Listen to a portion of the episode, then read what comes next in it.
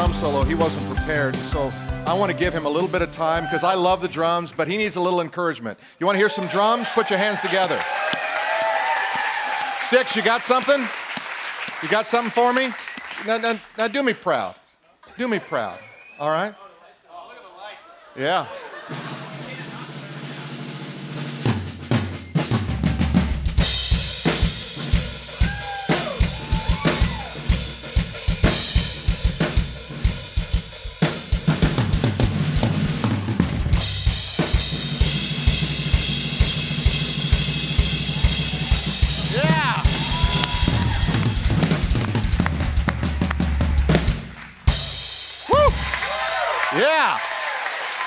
That was awesome. You know, we have such, uh, such talent on this stage, and sometimes you just don't get them sh- to hear them enough kind of by themselves. So, uh, whenever you see, hear a guitar solo, you hear a drum solo, or, or the keys, or whatever, just, uh, just know that these are just really, really super talented people that we're blessed to have a part of Influence Church. Amen? Amen. I want you to think about this thought the world is your platform. It is not your neighborhood alone. It is not the place where you go to school or where you work alone. The world is literally your platform. Because every person you engage with in the name of Jesus Christ knows someone who's going to talk to someone. Every time you do something in social media, you are literally have the potential of touching the entire globe with the power of Almighty God. When you get ready to post something on Facebook that's related to Jesus, pray before you push post. Ask the Spirit of God to take that and touch someone's life, transform their being so that they come to understand something about the, the kingdom of Almighty God. When I say the world is your platform, I really do mean it. Remember, we are called to be witnesses. Jesus told us to go into all the world once the Holy Spirit of God has come upon us, and we will be witnesses. And that word witness is the Greek word martus. It's where we get our word martyr. When Jesus said, You will be my witnesses, he said, You will be my martyrs around the world. Now, what a martyr is, is someone who proclaims an unpopular message, someone who suffers because of that message. And it is Christians who have an unpopular message because it goes counter to the world that we live in. I was reading the testimonies of some Christians from Iraq just recently. One man in a village named Tassim recounted of a 12 year old girl who, when confronted by members of ISIS to recant Christianity, refused and took a bullet to the head. She's a martyr. She, along with many others. Do you realize that only 5% of the people who proclaim Christ in Iraq, only 5% have bowed their knee to Allah? 95% of the Christians have chosen death, persecution, run out of their homes, ridiculed, their houses and businesses marked for destruction. They're standing strong in the name of Jesus Christ. You see, witness is a choice. You make a choice to say, I will stand for Jesus Christ. And we sometimes fall back in fear and say, Well, what will they think of me? How will they judge me? Isn't it amazing how much how many things we worry about that mean nothing? They have no consequences whatsoever. Recently, a report came out last week that apparently members of ISIS, along with the Mexican drug cartel, have been apprehended at the border. Does that comprehend to you and to us what that means? That means it's not an Iraqi problem. It means the open border made possible by our administration is causing an influx of all kinds of stuff coming into our world that we don't need and we don't want. And we as believers need to stand strong in the name of the Lord, in the, in the name of God Almighty, and be what God has called us to be. In the book of Matthew, chapter 24, listen to what it says And this gospel shall be preached in all the world for a witness for a martyr. For a martyr. Until all nations, and then shall the end come.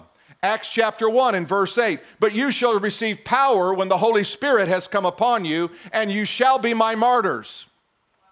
You shall be my martyrs to me in Jerusalem, Judea, Samaria, Samaria, and to the uttermost parts of the world. Tammy referred to earlier that we sat down with uh, Congressman Royce. I'm glad to have that relationship and that friendship with him for so many years that he would see us just at the drop of a hat because of the burden that we felt. Todd Ament, our, our Chamber uh, of Commerce president and CEO of Anaheim, is, a, is attends here. And you may remember it was his daughter that was uh, healed of ovarian cancer just uh, a year ago, a little over a year ago. And, and uh, he called me and he said, Phil, we've got to do something. And we sat down and uh, we began to talk to him. And, and I knew something good was happening because he was there with one of his. Um, uh, workers there, and the worker got up and left. And I thought, well, he must not be interested in Iraqi Christians. And he went out and got his chief of staff, brought her back in. He said, I think you need to hear this. And so the fact that we are able to influence the political realm for the kingdom of God is significant. The reason this church is called influence is because we want to influence the influencers for the kingdom of God so that all the world might know that Jesus is the Christ, the Son of the living God, and He's coming back one day proclaiming that He is Lord of Lords and King of Kings. To Him be the glory. Amen and amen. Let me remind you that light always overwhelms darkness. You are the light of the world, Jesus said. You don't have to fear darkness because light always will triumph over darkness. In fact, in John's gospel, it says, and the light came into the world, and it says, and it could not, in the Greek, it says, could not comprehend it, could not put it into a category. It was overwhelmed by light. We also know you can't ignore the light. Just walk into a room, someone light a candle, turn on a flashlight, and immediately your eye is drawn to the light. People are drawn to you when you proclaim Jesus. You see, it's only good news, the gospel, if somebody hears it. Did you hear me? It's only good news if someone hears it. If they never hear the gospel, how can it be good news to them? And who are the proclaimers of the good news? We are as believers. We are the light in this world, and the darkness cannot comprehend it, it cannot overwhelm it. And keep this in mind you are the gatekeeper of the heavenly light. He didn't trust it to angels, he entrusted it to you. He entrusted it to you. You and I are the gatekeepers. As I was thinking about that scripture about being witnesses, it took me to the book of Revelation, and I want to just read this to you. And this is all just kind of pre sermon stuff. Is that okay? All right? Because I, I, need to just kind of hit a few things, and, you know, my sermons are kind of like link sausage. We'll just keep going until we find something that everyone likes. Amen? Okay, look what it says here. And this is Revelation chapter 6 and verse 9. And it's the cry of the martyrs, the cry of the witnesses. If, if ISIS came into your neighborhood, what would you do? Would you pay the fine and say, I'll be quietly and not live a life as a Christian and I'll convert to Islam?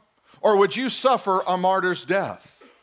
Revelation chapter 6 and verse 9 says, When he opened the fifth seal, I saw under the altar, listen to this, the souls of those who had been slain for the word of God. They were martyred because of the word of God and for the testimony which they held. And they cried out with a loud voice. I love heaven because everybody's loud. There's never anybody talking soft, religious platitudes. Ever notice people are just super religious? Oh, well, you know, God, what? You're like a low talker. Speak up. And they cried with a loud voice, saying, How long, O Lord? How long? You see the boldness of these martyrs? We suffered for you. O God, how long, O Lord? How long, O Lord? Holy and true, until you judge those and avenge our blood on those who dwell on the earth. Then a white robe was given to each of them, and it was said to them that they should rest a little while longer until the number of their fellow servants and their brethren who would be killed as they were was completed. You see, God told us in advance martyrdom is going to be a part of what happens here. See, the servant is not greater than the master, is he? Jesus died, didn't he? And he called us to die. You know, the answer to that question comes in Revelation chapter 20 when there's that scene of the great white throne and all those, uh, all those people who did not confess Christ. They all stand there the great, the rich, the small, the mighty, the powerful. They're all there before that great white throne judgment, and all of them will be swept into an eternal absence of God because they did not hear the good news. Now let's look in our Bibles to the book of Luke, chapter 11, and this will be our text for today. Luke, chapter 11, and beginning in verse 33. Now listen what it says No one, when he has lit a lamp, puts it in a secret place. Now imagine how foolish that would be to turn on your street light and then bag it so no one would see it's there. The analogy and the metaphor is for you and I. Why would you put the light of God inside of you and then not let it out?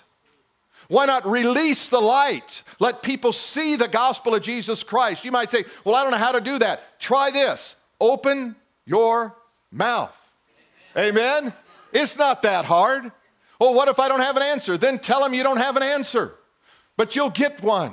If nothing else, just carry a Bible with you, a little one, and just say, Well, I don't really know the answers. Can I just start reading the Gospel of John until we find it? That's, that's good, isn't it? I'll just start reading and maybe we'll hit that answer, and if not, we'll just go on to the next one. Just keep going, keep going. Look what it says. Religion, you see, no one puts it in a secret place. You see, we've been told this religion is a private matter. That did not come from the Word of God. It did not come from the lips of Jesus. It came from the pit of hell itself.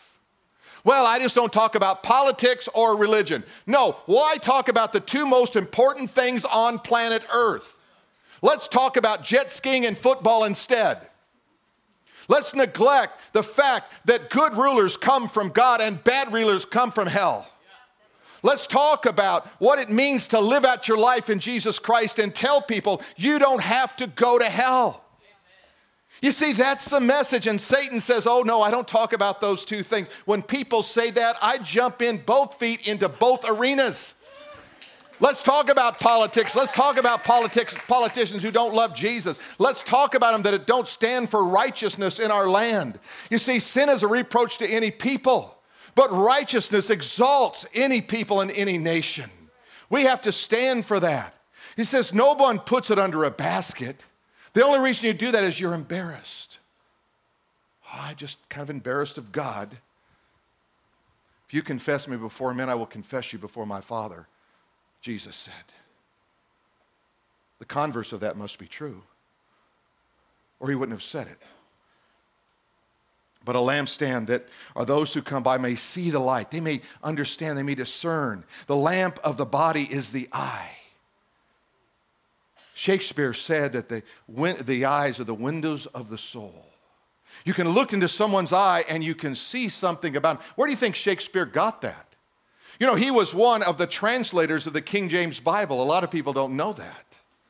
He was one of the ones that helped shape that because he was indeed a, a, believer in the Word of God. And when Shakespeare made that sentence, he was bringing it up out of the scripture we're going to look at today, the one that's also found in Matthew. It says here, Therefore, when your eye is good, your whole body is full of light. You ever notice when you're embarrassed, you don't want to look at somebody? You ever notice when something's wrong, you try to, you, you, don't, you can't focus, you just kind of turn around. But you see, when there's light and righteousness and a clear conscience, you can look anybody straight in the eye. Now, my dad was a colonel in the Army in military intelligence. Try growing up with that. You know, interrogation day was, was about weekly, right? And he'd always say this to me look me in the eye and tell me the truth. It's impossible to tell a lie in that situation. I look at him and I go, well, you know, and no, no, no, right here. right here. You know, and after he hung, you know, put me on the rack and electrocuted me and all those other things, I came out a pretty good boy. Okay, therefore, when your eye is good, your whole body is full of light, but when your eye is bad, your whole body is full of darkness. Therefore, take heed. Now, watch it. This is a very interesting scripture. Take heed, therefore, that the light which is in you is not darkness. What an intriguing scripture. It almost as if he's saying you're, if we could use that, uh, that, that analogy of space, we could almost say that you can become like a black hole, that the gravity within is greater than that outside, and it literally is drawing all the light particles in and destroying them or confining them and putting them in a corner. What happens when that light was in you becomes darkness? If your whole body is full of light, having no dark part, then the whole body is full of light as when the bright shining, and this is the word lightning. He says, Your life ought to be like lightning. You ever watch lightning? We don't see it much around here. It doesn't rain enough. We were in Colorado uh, this past week and we got to see some lightning. And I, I looked at, at my son in law. I said, What's that? then this stuff started coming down from the sky, and I surely thought the sprinklers were on because it couldn't be rain, could it? We hadn't seen it in so long around here. But like lightning of a lamp gives and enlightens you. It enlightens you. See, what does the Spirit of God do? He enlightens you. Now, I'm going to take you to a couple of thoughts. Light reveals, write this down, think about it. Light reveals, light attracts, and light annoys. There's nothing more annoying than light when you don't want it. You ever tried to sleep and there's light? You're just annoyed. You get up, I'm hanging something over that window. We stayed in a hotel not too long ago and they have those room darkening curtains. Don't you love those? You can sleep till Jesus comes back. It's just great, right? But have you ever noticed there's a flaw in every one of them? You can't get the top quite closed. You pull them and you yank them and you pull and you twist, you push the chair up against it, it doesn't work. Finally, I found the secret to travel. Take a clothespin.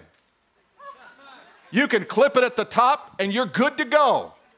But light can become annoying. Now let me show you this from I'm going to take you through those three things in just a moment. But 1 Peter chapter 2 verses 9 and 10. Open your Bibles, take a look there. Turn on your iPad, turn on your phone. Don't text me. Just go ahead and look, all right? But you say I am, just say it with me. Oh, pitiful. I am a chosen, generation, a royal, priesthood, a holy nation, his own special people. That's what God said of you. That's what you are. Well, I thought I was just a Christian saved by grace. Who told you that? If that's all the further you got in scripture and understanding life, then you missed out on everything. You are chosen by Almighty God to proclaim, look what it says proclaim the praises of Him who called you where? Out of darkness and transferred you into His marvelous light. Once you were not a people, the scripture says, but now, but now I am a person, I am the people of God who had not obtained mercy before I knew God. I didn't have mercy. I didn't have any mercy coming from God, but all of a sudden, when I met Him, now I have obtained mercy. Now let's talk about light. Light attracts. When you walk in the Spirit of God, you will have people who will be attracted to you. But you have to let them know. You say, Well, I can't just, I, I don't. I don't use, I don't like to speak out and tell people. I just want them to see by my good behavior. You will send people to hell by your good behavior. How shall they hear? How shall they know the gospel unless it is proclaimed? You have to speak the word of God. You say, well, they, they, I'm just like being a good person. Well, just think you're a Mormon. right? What I always hear Mormons Mormons are the best people in the neighborhood. Great. If you don't open your mouth, they're going to think you're a Mormon. Come on now. That's right.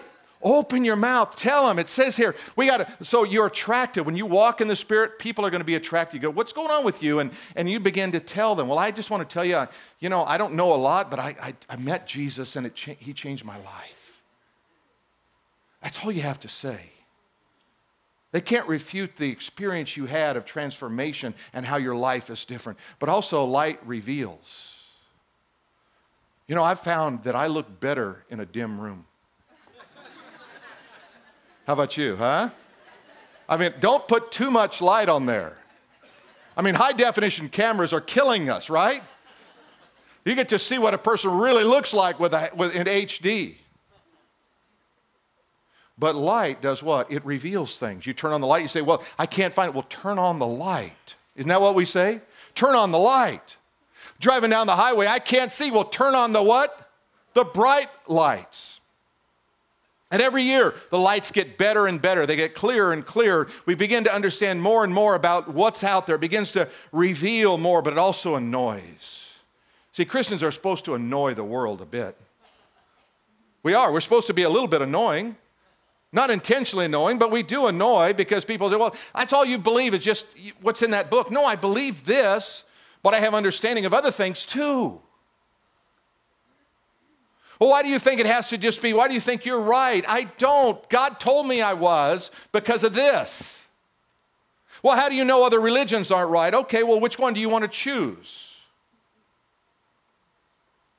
I mean, not only do they violate basic kind of ethical things that we all understand, but they also base, violate basic logic and they don't have the, the history to support what they believe. For example, there is no prophecy in the writings of the Hindus proclaiming and predicting things in history that can be and will be fulfilled. None. There's none, there's none in the Quran. There's none. You cannot validate those uh, r- religious writings by history by looking ahead. However, you can take the Bible, and there's over 300 prophecies just on Jesus Christ alone, written sometimes as much as a thousand years before his coming. And you can historically open it up, cross check it, and go down the road and understand there's something very different about this book, the Bible, than every other book. You can also visit a lot of empty tombs. You can go around and you can visit the tombs of those great leaders that proclaimed things, and they're still there. But Jesus, they, when he proclaimed it, he even predicted his own death. They put him in a grave. Three days later, he rose from the grave, and you can go over there today and find an empty tomb because Jesus is not there. And that's annoying to people. It just annoys them. Annoy somebody today.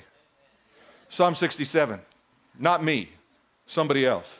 Psalm 67, verses 1 and 2 and 7. Just listen to this. God be merciful to us. Just receive that. God be merciful to us. Would you just receive that right now? Some of you feel a little condemned from something in life. Would you just say, God, just be merciful to me? Forgive me, God, of my sin. Forgive me, God, of my neglect. Forgive me for those moments when I lack character when I lack diligence. Just be merciful to me and bless us. And then look at this and cause your face to shine on us. And then it uses a little Hebrew word, selah. It means stop. Think about that for a moment.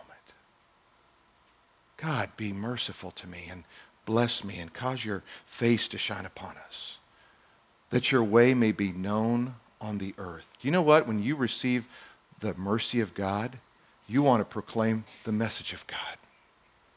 That your mercy, that your blessings may be known in the earth, the salvation among all nations. God will bless us, and all the ends of the earth will fear him. There's coming that day, and we'll talk about that in a minute. But light also gives understanding. Turning your Bible to Psalm 36 and verse 9. Very short verse, but I want you to mark it.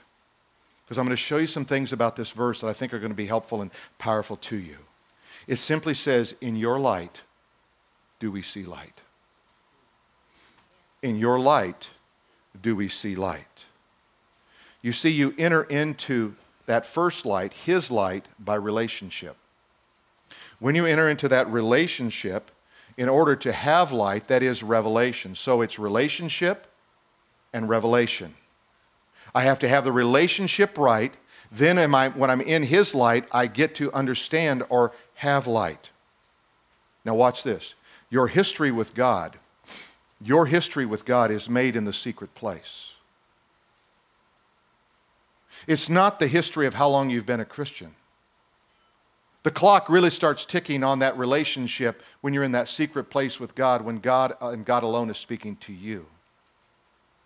Your history is in the secret place. Light comes after hours of darkness. You can be spending time with God, you can be reading His Word, and that might be five minutes, it might be five hours, but you're in the dark. You're trying to understand what is God saying to me, and all of a sudden you're in relationship, you're in His light, and all of a sudden He gives you light. And the clock of your history begins to tick with God because you're in that secret place where God and God alone can speak. So light comes after hours of darkness. When you're in His presence, you stay in His presence until God speaks. You don't leave His presence because you've got something on your mind. You say, I need to stay here in this book until God speaks to me. I need to learn His voice. You see, Jesus said, My sheep, they hear my voice and they follow me. I can't follow him until I hear his voice. It's not just about knowing his word, it's about knowing his voice until you know the voice of God, so that when you're living out your life and you're trying to make decisions and you're trying to set your plans and set your goals and, and try to raise a family and do well in your job, you have to know His voice. My sheep hear my voice, they know me and they follow me. You see, here's the problem we stop short on our experience with God because we are so anxious for answers. We've become a people that have an appetite for answers instead of an experience with God. In our school of ministry, many times a question will come up that I, I will know the answer to. Sometimes I don't, and I just fake it. But they'll ask a question. But I know if I give them an answer, I've bypassed what God wants to do in their heart.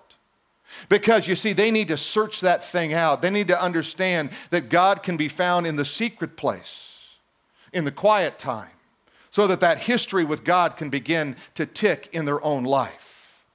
Light brings favor to us all. Proverbs chapter 16 and verse 15, look what this says In the light of the king's face is life. When you look into King Jesus, you see in his face, you see life. You never see death, you see life. And his favor is like a cloud, is like a cloud with the spring or the latter rain.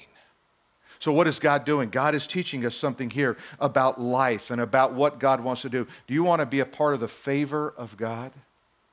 Here's what I believe I believe God is doing something very unique in our world today because prophetically of where we sit.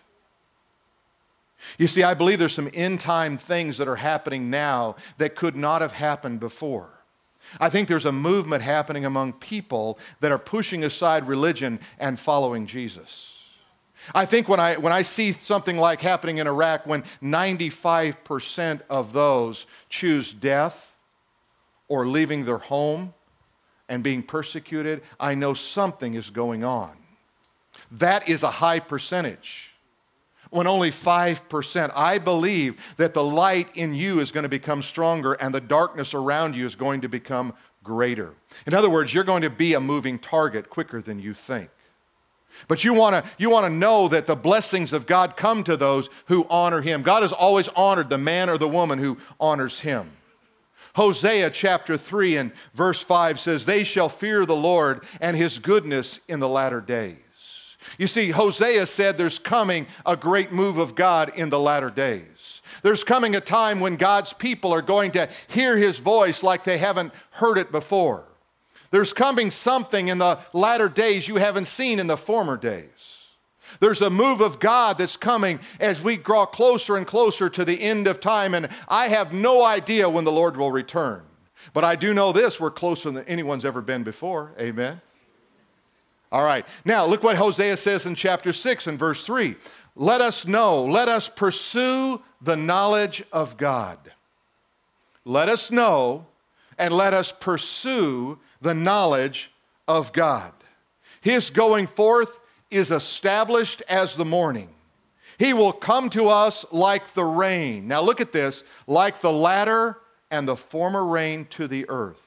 You see, Hosea understands something about this move of God in the latter days. And he says, Let us know and let us pursue the knowledge of God.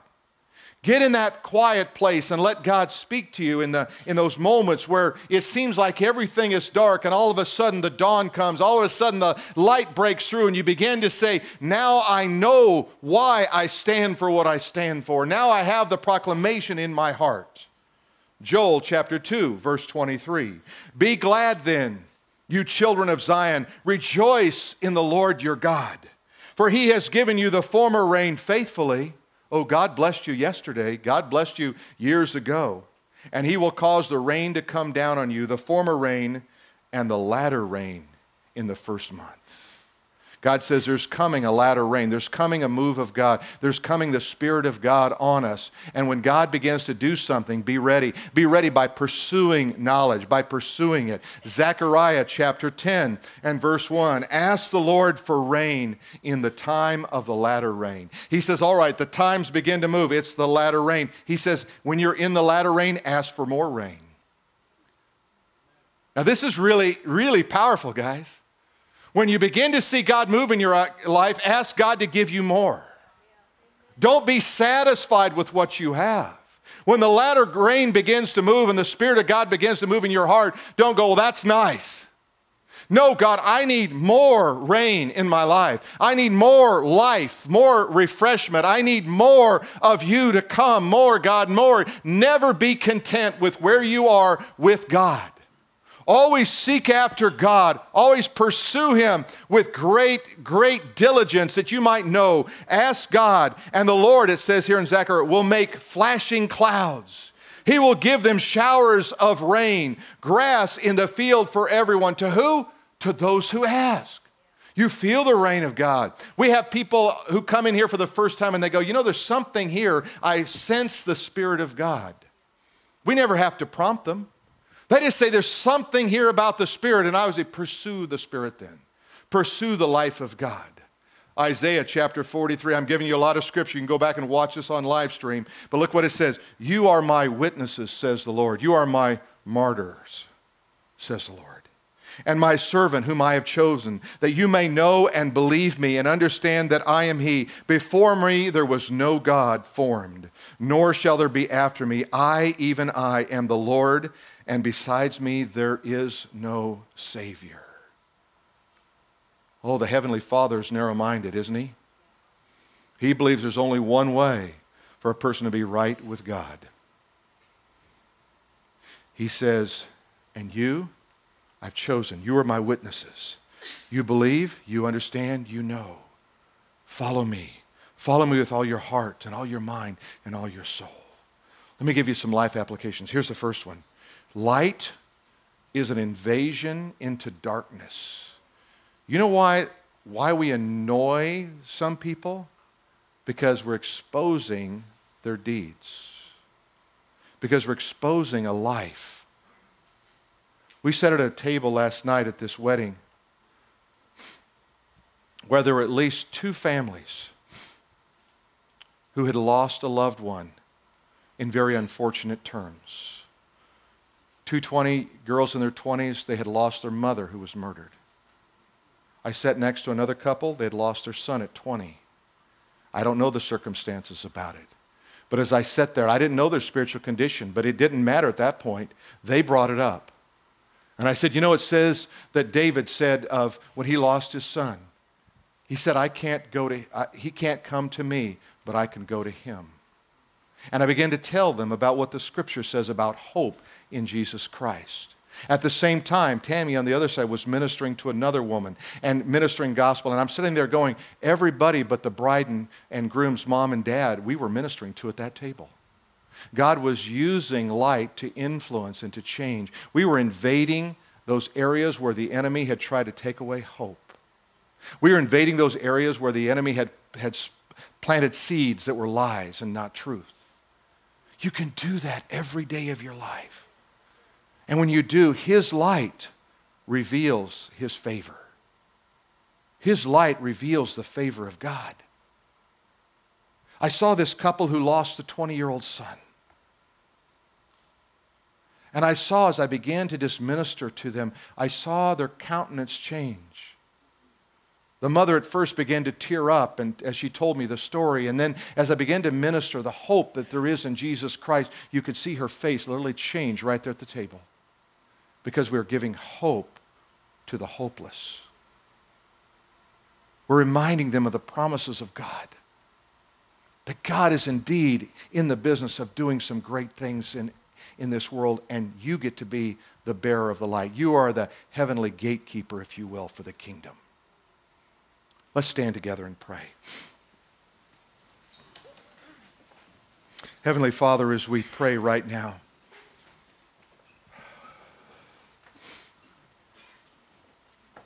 we pray that you, your Spirit has touched some part of our life, everyone's life today, God. It might be to be a witness, it might be to be a searcher of that truth. It might be to, to just be restored in hope because you've, you've, you're living some hopelessness right now. But don't do that any longer. Just be drawn to the light, be drawn to Jesus. Let Him minister to you right now grace and favor and love. That He loves you, irregardless of how you may feel like you failed Him or sinned against Him.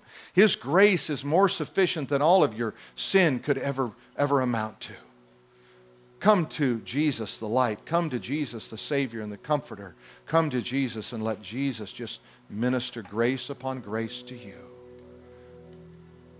If you haven't received the Lord Jesus Christ, I encourage you right now just to believe on His name, to believe that He died for you, that He was buried, that He rose again, that without Him there is no hope, there is no life, there is no living. But with Him, there is the promise of eternal life.